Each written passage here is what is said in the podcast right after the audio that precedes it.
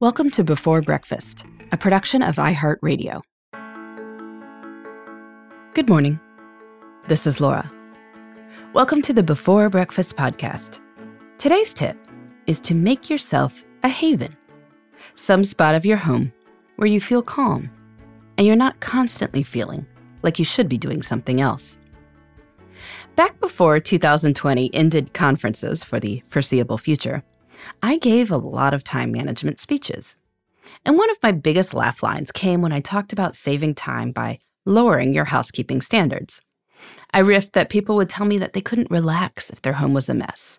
Okay, I said, clean one room, shut the door, and sit in there. I said it as a joke, but I think there is real merit to this idea. Lots of people find it hard to relax when they see undone work, whether that's your laptop sitting there or a pile of dishes, or something that is clearly in the wrong place. The instinct is to go deal with the problem so that then you can fully relax, but you can see how this plays out.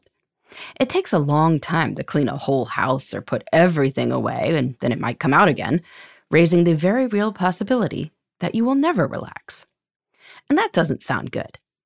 So if you know this is a problem for you, you might choose one room that is relatively easy to put in order, and then consciously treat this as your closed door haven.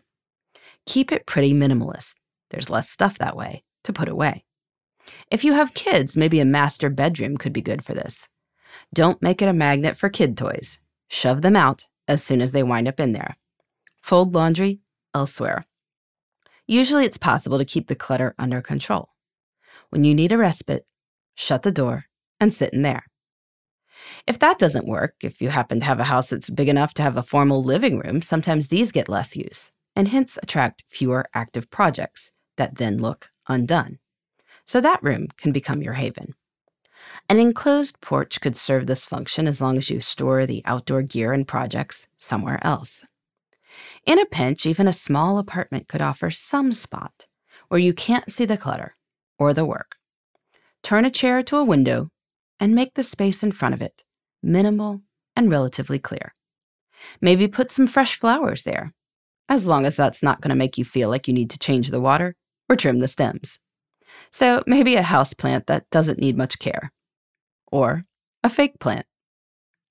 We can waste all kinds of time puttering around the house, picking up things here and there without any purpose except a vague pursuit of order.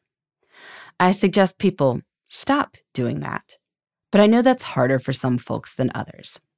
And if that sounds like you, creating a little haven can be a real strategy for putting some actual rest into your life.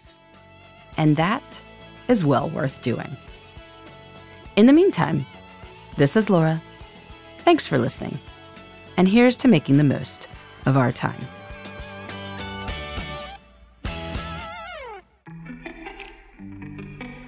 Hey, everybody. I'd love to hear from you. You can send me your tips, your questions, or anything else.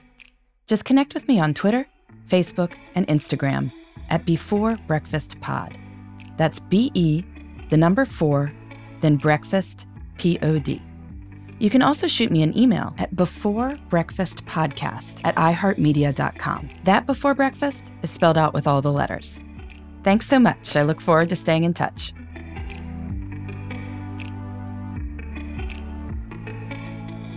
Before Breakfast is a production of iHeartRadio. For more podcasts from iHeartRadio, visit the iHeartRadio app, Apple Podcasts, or wherever you listen to your favorite shows.